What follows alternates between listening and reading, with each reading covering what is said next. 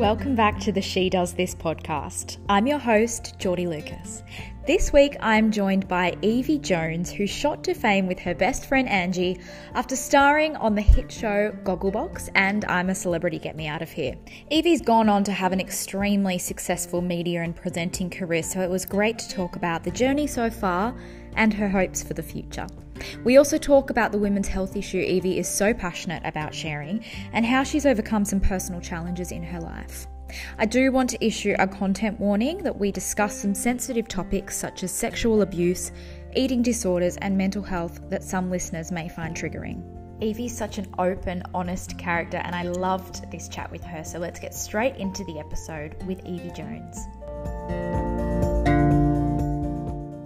Welcome back to the She Does This podcast. This week we are joined by Yvie Jones, who many of us will recognize from Gogglebox, I'm a Celebrity, Get Me Out of Here.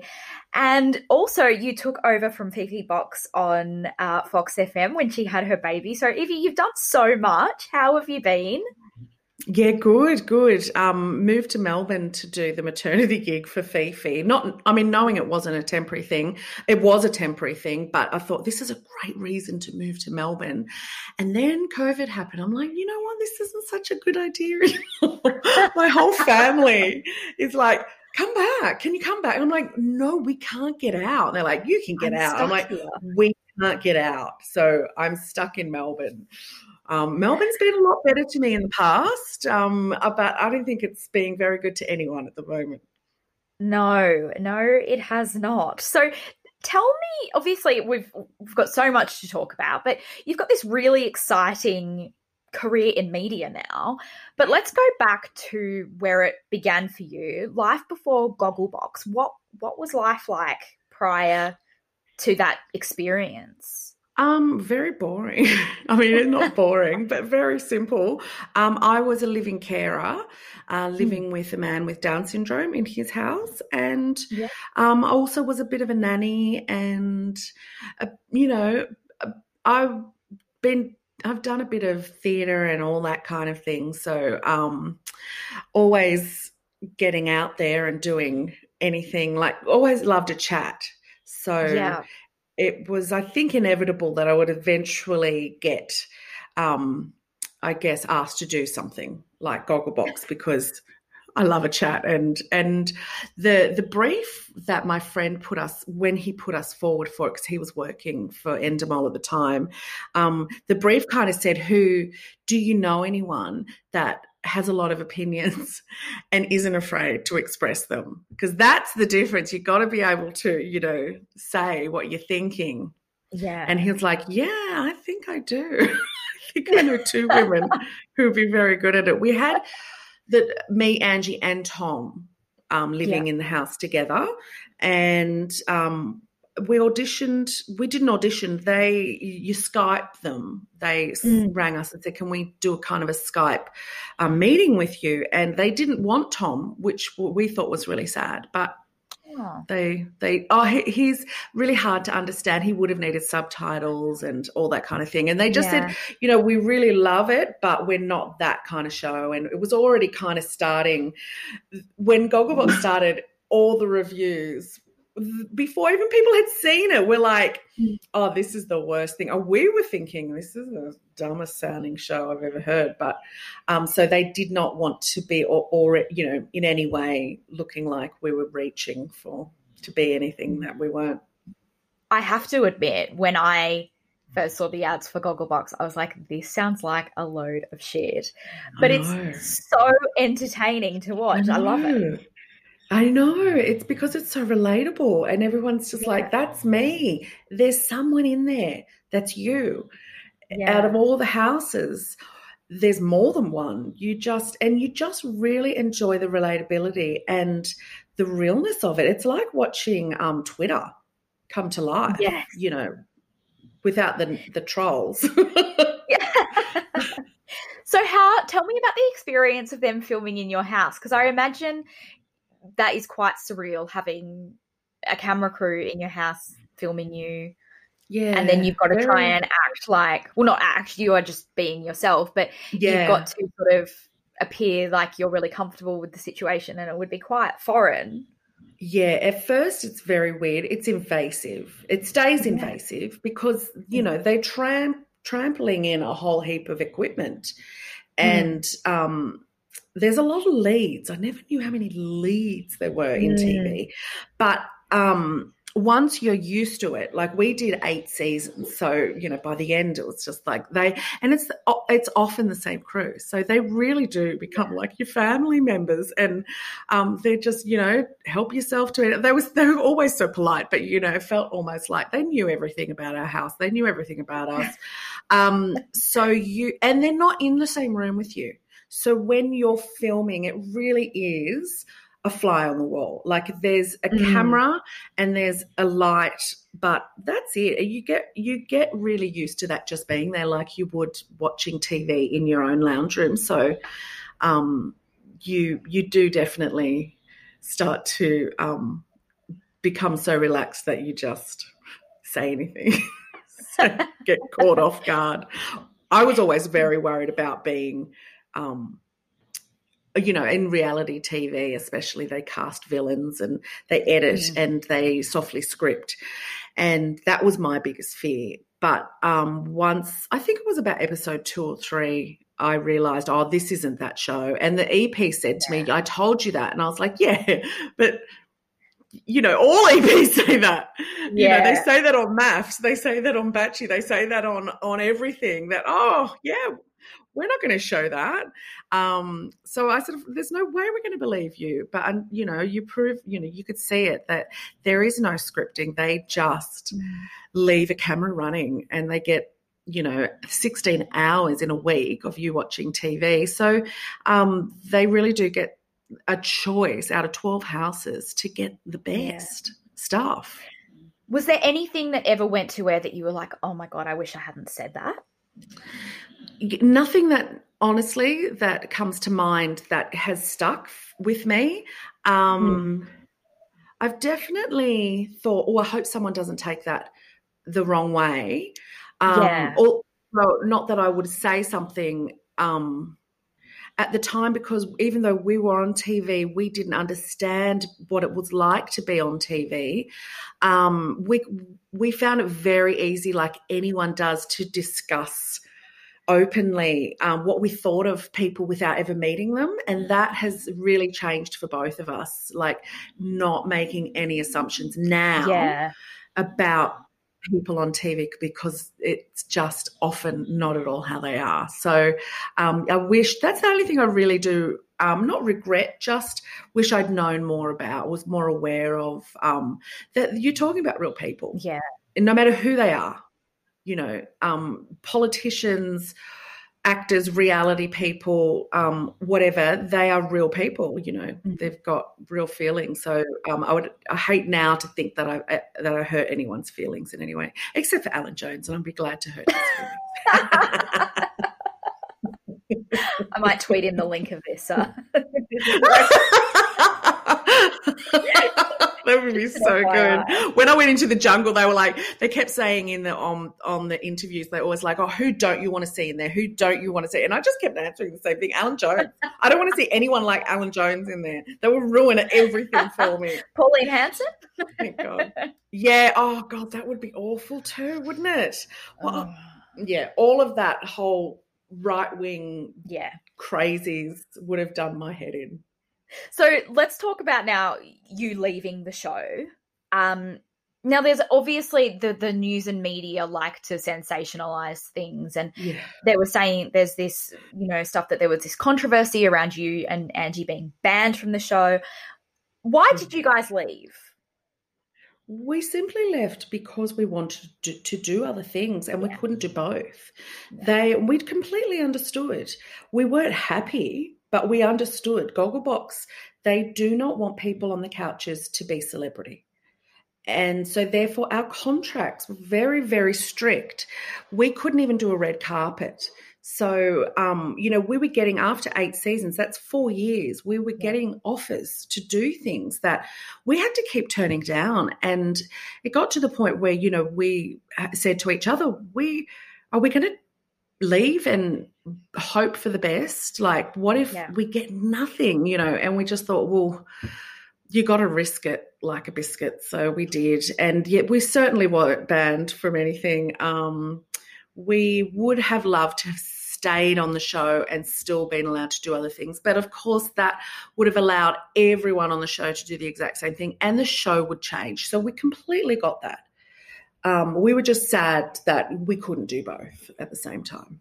Was there a part of you also, um, obviously, you yourself and Angie are extremely close friends, but your brand was Angie and Yvie from Gogglebox. Was there a part of you that wanted to just be Yvie and Angie separate entities for a little while and see what you could make uh, individually? Yeah, that's a really good question because we were cling, we clung to each other. We really did. We were Angie and Yvie, and we spoke for each other. Um, we spoke on behalf of each other. We were very protective. Yeah. Um, and we knew what the other one was often thinking, so we could answer in in that way. Mm. Um, and then when we we quit Gogglebox and were asked to do the jungle a week after we quit. So our Gogglebox hadn't even ended. We are yeah. about to have our last episode go to air when we got the phone call. And um, we were asked together See, I thought I was being asked because I got the phone call. So I thought it was just me. And oh. I was ah. with Angie at the time. And I was like, no, no, no, I'm not doing it. No way. There's no way I'm going into the jungle. I said, but Angie will do it. She is keen. She'll do anything like that. And they said, no, we want you both. And I was like, oh, oh, I hadn't thought of that. I never, ever thought that that would be a thing. Yeah. So I looked at Angie and I was like, um, and she was so excited. I was like, well, if she goes in, I'll come in. Yeah, I'll do yeah. it if we're doing it together. Um, and then they were like, yeah, yeah. And then they told us the money. And I was like, yeah, I'll do it three times, whatever. I've never seen anything money like that in my life. I was like, yes, please, I'll do it. I'll eat the pig's intestines. Just give me the money. I will eat a donkey's dick if I have to. Just give me that money. Which I didn't have to, thank God. I had to eat a, an entire, like an entire tarantula, oh but um, I did not have to eat anyone's penises, and I was really glad about that. I have an intense fear of vomiting, so there's no way you'd be getting me eating anything wow, like no, because everyone vomits. Everyone vomits. Yeah, no. After either during no. or after the f- funniest thing about the testicles and things were the um, footballers, the blokey blokes, all the ones that got voted in to eat all the oh really phallic synth things. I was like, oh, this this could not have worked out better for me. So tell me about that experience because it would obviously be just testing in every every way mentally physically emotionally. How did you change as a person from when you went into coming out of, of the jungle? Well if you if it had just been cameras on me you would have seen the change happen. Um, if you had a keen eye you actually would have. My friends saw it happen. I went in as a quite defiant independent woman um, who lived on her own lives on her own and you know has not been married and has um, been able to do everything for herself.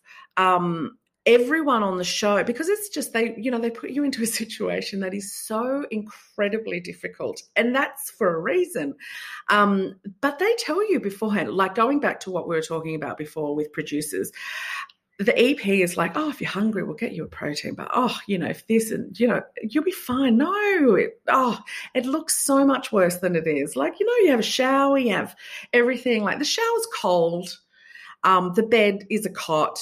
You were not allowed to take your shoes off because there's scorpions running everywhere. And it was really uncomfortable and it was really fucking hot. And I love air conditioning. I love my comforts. And all of it. So and it's funny because the the first lockdown, I think we can all kind of take like that first lockdown, I was like, look, I can do this. I did five weeks in a jungle, like, you know, without my phone and without my friends and without any choices to do anything. You had to, you know, ask to go to the toilet kind of thing. Um, I can do this. Yeah. The second time, completely different. You know, it's like mm. I, I would prefer to be back in a jungle.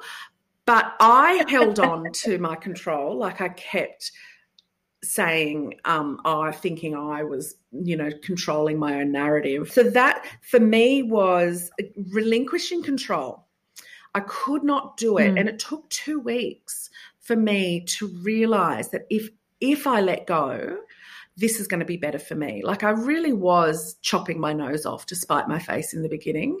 Um, my yeah. friends and family saw it, but I don't think anyone else could really see, you know, the telltale signs. But if if you tell me not to do something, I will do it just to because I'm just that kid. I was that kid at school that was always getting in trouble. Yeah. For, you know, don't do that. Well, I'm going to do it now. Um, and yeah, yeah. So that yeah, by the time I came out, I kind of, I was, you know, obviously glad to get the hell out of there, but I couldn't believe how much I enjoyed the last week. Like, really enjoyed it.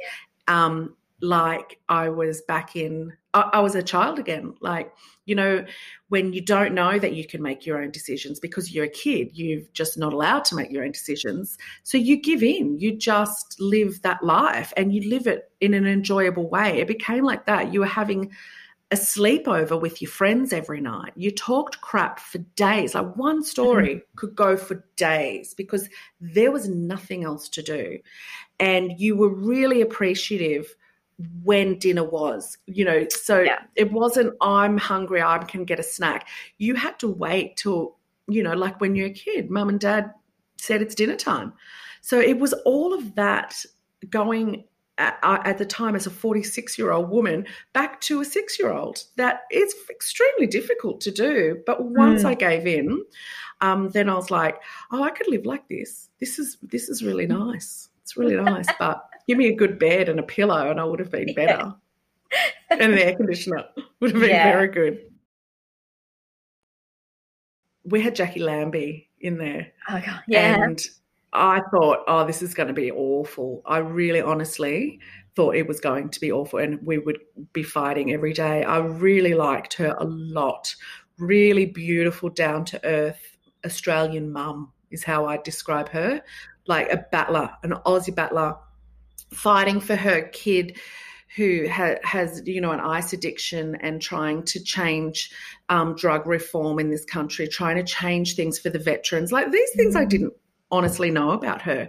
And once I got to know her, she's as hard as rocks, which I just find fascinating about some people when they're just they're so cantankerous that you're like until you get the love from them like you know those angry mums who are like like a farmer farmer you know those women they're yeah. tough as nails yeah. but you get a hug from them and you just go oh this is beautiful she's kind of like that so yeah I, I didn't expect to like uh, the footballers either because i'm not into sport and I thought, well, I'm not going to know if they're AFL. I'm not going to know any of them because I'm from Sydney. Mm. And um, I didn't realize just how amazing, um, how much they know that isn't sport related. You know, so there's so much more to them that yeah. you know. Um, I think playing at an elite sport like they do, you it, it is your life, but it's not your um it's not like a 9 to 5 job so you do would have a lot of other interests like reading and understanding of things that I never really gave them credit for. So yeah. yeah, I think that that's really surprised me as well. It's a really fascinating show because we see this different side to celebrities. And one of the things that you opened up about in the jungle was your history that you've dealt with a, an eating disorder for a lot of your life. Yeah. And obviously, this is being a female podcast. I think this will be something that so many listeners can relate to because yeah. will have had some sort of warped relationship yeah. with our bodies or food. Yeah. I think 99% of women, and unfortunately now men, we're starting to include them. You know, we're not getting better. We're actually yeah. now just making it um, easier for men to be included yeah. and and judged, you know, on on their bodies, the way they look, and things like that. Can you tell me a bit about your experience with with this eating disorder and how yeah. how it's affected your life? Well, for me, it's uh, I was sexually abused as a child for a long time, and it was a um, it became um, food became the only thing I could control. So very very similar story to many um, people who have eating disorders comes from a trauma, um, and that uh, and the weight gain just came with um, binge eating. So that became disordered eating. Um, that just became part of my life. Um, and the funny thing is that the the you know I've done so much therapy about it now and so much education about this kind of trauma um, and about how just how an eating disorder is so perfectly made for especially sexual um, abuse because when you start eating, your body changes. And when your body changes, often your perpetrator doesn't want, you know, isn't um, you're not the child that you once were. So it's funny that it, it works in this subliminal way. Um, so for me, I was becoming less of an attraction for my abuser.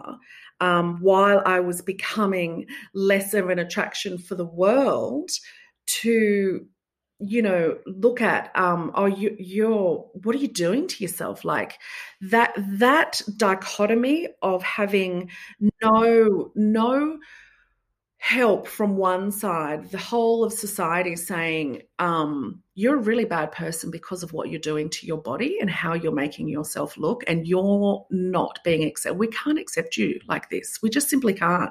So it makes you eat more. It's just this vicious cycle. And you've got this other side of, you know, this complete um, abuse happening that you can't talk about because most of the time, women are not believed so, and and you're told that you know it's your shame. So there's all of these things. You know, this yeah. is now something that I've had decades of therapy for, and decades of education, and decades of conversations with uh, trauma victims, um, not just mm. sexual, anything like domestic violence.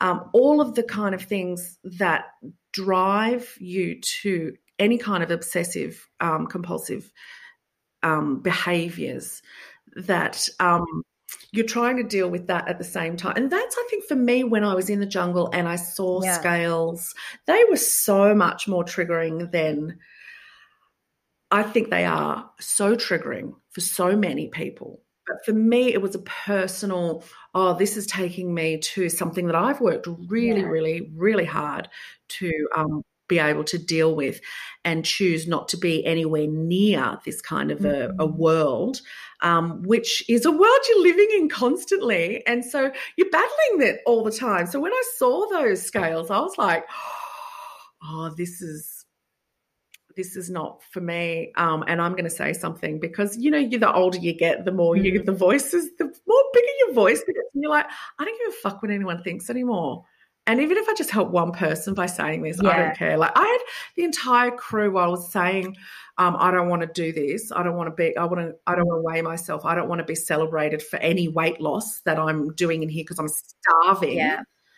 Um, I had like crew crying. Like it was a powerful, powerful moment it to watch. It was for me. It's like it was I had like a, the doctor, the resident doctor come up to me privately afterwards and say, I would just like to say thank you for that. Because he said, just I come from a family of women like you. And he said, just I know how proud they would be if they were here right now. And that that would have done enough for me. Um, you know, but the fact that it's had such a lovely um roll on effect and given me the opportunity to be able to talk to people like you and to talk to other women and men, of course, other men, men. But unfortunately, I I see so much of this happening yeah. with women and still being um, happening to women, and even without any trauma, just the world that we live in of mm. um, you must look a certain way and the fat shaming that goes on. Like it's interesting watching the fat shaming during COVID, like people making jokes about COVID kilos and all of this kind of thing. Like you should be so ashamed of yourself. You, you you're the butt of a joke if you've gained any weight during COVID. Um, yeah. It's it's still, you know, we have a- actual professional, educated adults who work in an industry where they still where they're supposed to know better and they still will judge you on your health because of the the fat on your body. And it you know we, we're fighting so hard for all these just anti-discrimination things but fat shaming seems to be okay. It really is your fault for being fat and you should be really ashamed of it.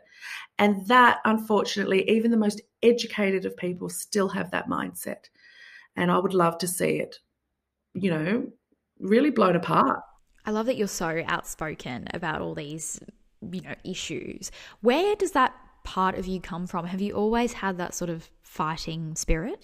Yeah, I think so. I think like uh, my parents would say, you know, as a child, I was, I thought I was 40 as a four year old. I would go and have conversations with adults and they would be like, eh, you know, my mum was very used to it, but I was a very earnest child with very large spirit, like very wordy, very, you know, I wanted to get into the crux of things with people. I wanted to talk, you know, to people. Um, I always found adult um, conversations really stimulating. So um, I think that's where, yeah, I, I think there must be a very old soul in me that comes from um, a long time ago because, yeah, I, I, have always had that speak, let's come on, let's speak. But yeah. My God, as a woman, you know, constantly being told to shut up, like just, oh, you, yeah. got it's unbelievable how many times I've been told to be quiet and it's painful, isn't it? Yeah, and it's constant. Every every woman knows exactly what I'm talking about. Um, and what and it's funny because you know we talk to each other about it a lot, but I have male friends that I'll um, mention it to, and they'll be like, oh, "It's not that bad," and I'll just say to them, "Just just start noticing it now, because once you start seeing yeah. it, you can't stop." You can't yeah. unsee it. You'll start seeing it everywhere. And they come back to me and go, God, there really is everywhere. like, yeah, it's daily. So yeah, um, I think it's always been there. It's it's as much as it's tried to be whacked out of me. Mm-mm. Yeah, I was I was going to say. I mean, the things that you've gone through in your life, it could very easily quietened you. I think a lot of people could potentially go insular. Yeah. Mm. Oh, and it has at times, absolutely, definitely. But that that is unsustainable. I think if it's if you know the fight is in you, it, it's it's in you, and it, it, comes out. You know, you you your nature. It's I guess it's your nature. So, yeah. you know, I've tried to be very quiet at times and very um, douse myself and listen to you know things but um, it's not sustainable it's not inspiring and it's not a good way to live so you know you get sick yeah. i think when you're not living your truth you're not speaking your truth mm. so your body soon lets you know something's wrong so we're, we're talking this week it's it's women's health week and you have uh, yes. uh, opened up about your experience with extreme fatigue and in particular with mm. uh, perimenopause can you mm. explain a little bit? I mean, because we all hear about menopause as women, but what is yeah. perimenopause? Yeah, uh, well, it's funny. I had had obviously heard about menopause yeah. and really didn't know much about menopause. So perimenopause, I, it was a complete what? Mm. What's? Why didn't even know what that meant? Um, but I got it. I've still got it. Um, it's pre-menopause, so it's when you know um, your hormones are beginning to change and go into um, menopause, and that can take up to five years. So I don't know how long my perimenopause is going to last, but for me, um, perimenopause became an extremely um, heavy period. Like really, like I'd had the. I was a really lucky woman. Like just went through life with really, really normal, short, easy periods, mm. painless. Um, perimenopause for me, I became like a, um, oh God, like a cut, like a halal lamb. I was like, it's the only way I could describe it. You know, I actually said it to my GP and he went, I, can, I, I completely see exactly what you like. Yeah, that's really well. Yeah, yeah. And every time I see my GP now, he goes, "I remember you." from, from, your description of your, lamb. of your period, halal lamb. But yeah, and and it was like eight over a week long. Like it's it's and I was losing so much blood that I had no idea how much it was affecting my iron levels. Like no idea. I was became a walking zombie. Like, and I'm not talking um tired, like slug fatigued, like just like could not seem to move myself around. It was like, this is really weird thought putting up with it, putting up with it, trying more caffeine, uh, get an energy drink, you know, just up your water take, get some vitamins. Um, no idea. And it turned out that, you know, I was missing out on work. Started, like, that's when it really started to affect me. That I was like, oh, this isn't good. Like, I can't string sentences together because you got this brain fog going on. Um, and it was girlfriends, of course. Yeah fellow females who said, mm. Have you ever thought you might have a bit of low iron? And I was like, I've never had low iron before. So I went and had a blood yeah. test, and my iron was nine. It was that low. Yeah, it was so incredibly oh. low. I'd been losing so much blood, like over, you know, the six month period of me just going, oh, well, this is just my new normal. And that's the thing. That's why I want to talk about iron deficiency so much, is because you don't know what it that it's there. And a lot of women will just will handle it. They'll just, and especially mums. I don't have children, but I've got a lot of friends who do, and they just push on through like zombies.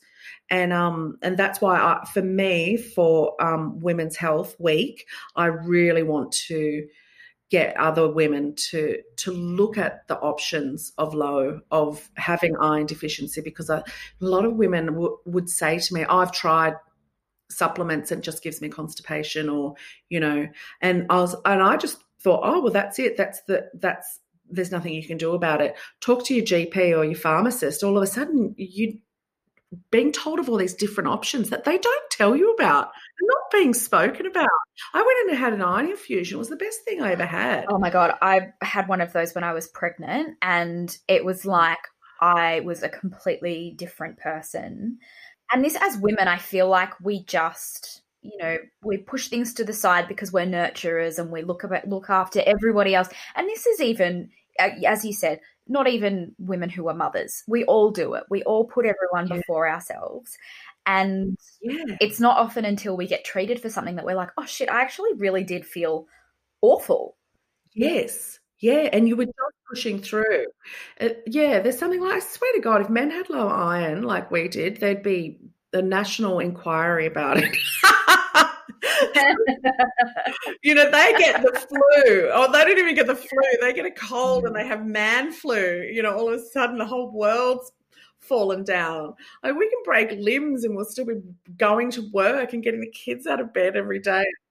It's unbelievable. Um, I think you remember that um that woman, uh, Louise L. Hayes. Do you remember her book? And it was like uh, she used to do all the cards and everything, like the healing cards and all of those kind of things. She has this book. I don't know where it is, but I have it somewhere, and it's all about if if there's something wrong with you, how your body presents. You know, so like if you have a sore throat, it will tell you, oh, you need to speak your truth. You're not telling people something. If you have a sore back, it's because you feel unsupported in life, or you know, like you're feeling like your, your family and friends are not supporting you. Um, I bet I'm going to try to find that because I reckon when it, if you look up low iron, I bet it's going to say you're putting everyone before you. That will be the symptom. Like that will be what you're doing and why you've got low iron because your body will always tell you what's wrong with you, but it's the, the last it's kind of they say it's the last thing that you know your brain's telling you, your mind's telling you, and then your body finally says, "Okay, I'm going to make you lie down." I'm going to literally get you to, to stop moving and, and make you in so much pain or whatever it is because you're not listening to me. so you had infusions and now do you just wait till menopause? It's monitoring, it's getting the blood tests, watching what the levels are doing um, getting onto trying uh, different supplements, like having, you know, there are so many different types um, that finding the right one, it's just that whole one size fits all doesn't. Yeah. When I yeah. did the iron infusion, I Instagrammed while I was doing it because, you know, what else? I just you want to show people with a frigging needle hanging out of your arm. It's like this will this will show who who my real followers are. Um, the response I got from that, that's actually mm. what has made me go, oh, we, I'm not the only one who had no idea about this. Like, we, there's a shitload of us mm. who women were just saying, oh my God, I think that's yeah. what I need. I th- I'm, I'm going to go and get my, my bloods done. It's like, yeah, let's all encourage each other. So, yeah, that's that's what I'm all about.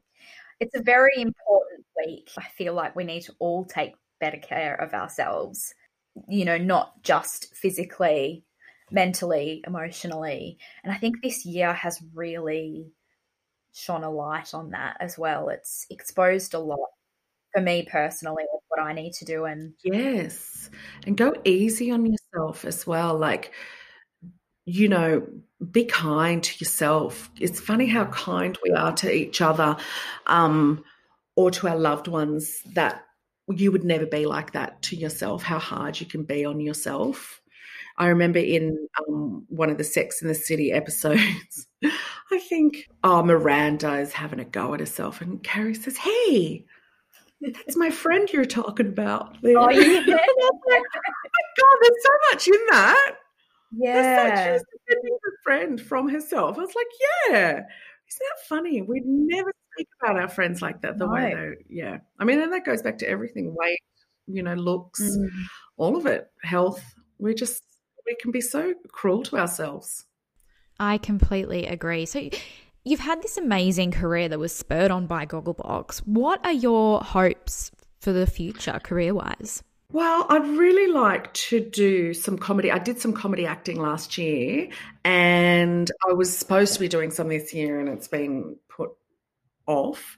Um, a, a, comedy show on Channel 7. I'd really like to do that kind of thing. Um, but I've still been doing Studio 10 every couple of weeks, which is hilarious because I'm doing it like this. And um, you know, I'm like, you know, because they're all split screens now. So it's like, well, this is easy. So it's like business up the top, and my pajamas are still on top or bottom.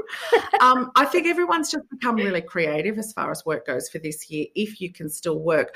I've got my own podcast, which I didn't know was going to happen during COVID, but it's turned out to be, uh, you know, a godsend for me because it's about um, women in history, and every week I have to come up with a different chick from history that I have to research. So now I'm being really creative, um, which is really keeping you know my brain going thank god through through all of this when you're not working it's good to just you know not be streaming netflix all the time and have something to get up for every day.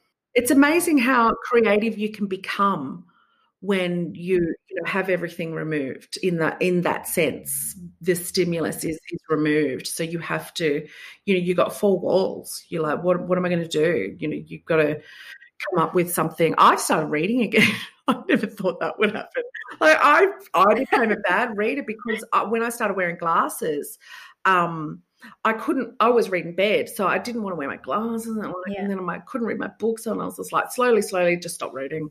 And then I got really used yeah. to not reading um, and became a real TV watcher, social media um, ad- addict. And this mm. has brought books back. I'm like, oh my God, this is exciting. Like, yeah. and by now, Kindles are out, so you can have the font as big as you need in without your glasses on. I was like, this is a win-win for me. Um, I honestly don't know what my future holds as far as um, entertainment goes because this was never, um, you know, that goal for me. So I don't. I just keep saying yes to whatever comes my way. I'm extremely fortunate that um, I'm resonating with a lot of women, a lot of women who really I have a really good chat with, and they have a good chat with me, and they seem to like what I do, um, and that's good enough for me. So more of that. I'm happy with that. Sounds pretty great. Well, Yvie, thank you so much for joining us on the podcast today and having a really great chat. Here's to um a good rest of 2020 and hopefully a better 2021. Yeah, thank you so much for having me on. It was really lovely to chat with you. Thank you so much for listening to today's episode. I'll be back next week with another episode of the She Does This podcast. In the meantime, you can follow us on Instagram and Facebook. Just search She Does This. Give us a follow and keep up to date with the latest from the site. Have a wonderful week.